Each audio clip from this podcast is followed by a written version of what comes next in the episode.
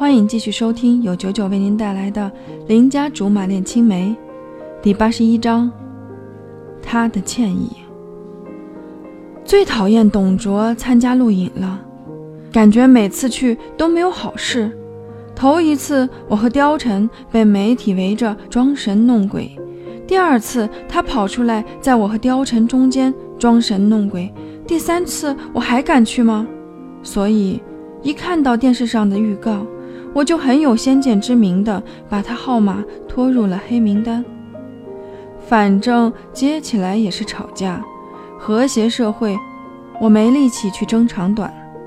大晚上正在宿舍写报告，手机响了，一看是个不认识的号码，抓着电话不敢接，生怕是董卓识破了我的伎俩，专门换个号码来试探我。那样得多囧啊！犹豫过后，深深觉得自己有病。整天疑神疑鬼，真他妈不像我。不管是谁，接起来再说。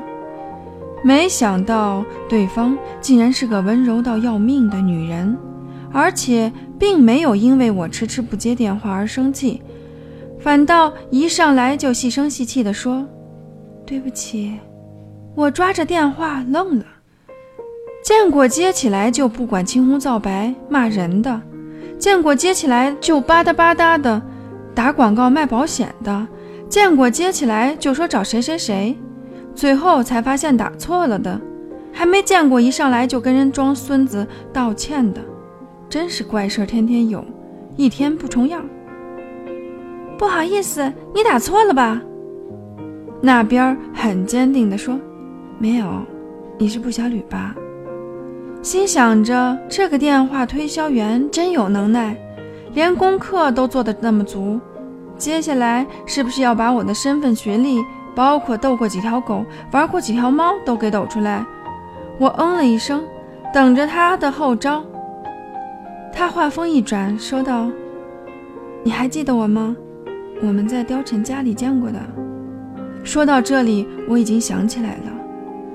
貂蝉家里至今只出现过三个女的，除了我和某阿姨，也就剩下一个了。要是连那一个都记不起来，这些年我就白混了。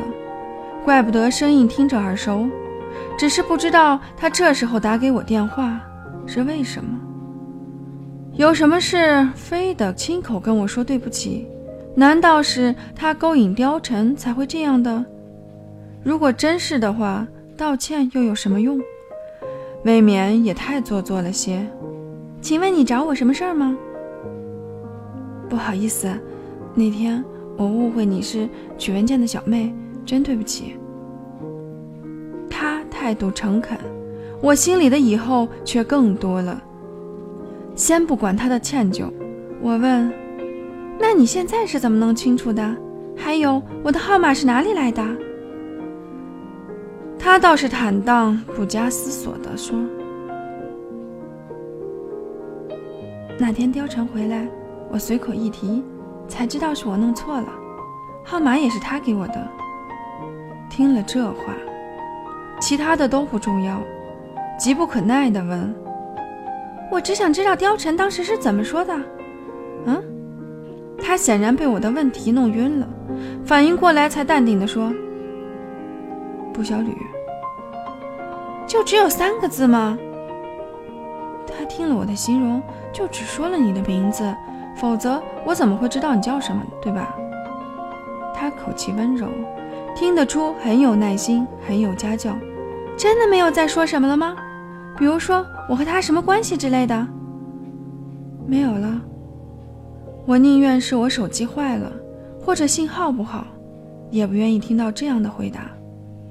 根本没办法想象貂蝉说这话的时候是什么样的语气，会不会比他还要淡漠，还要事不关己？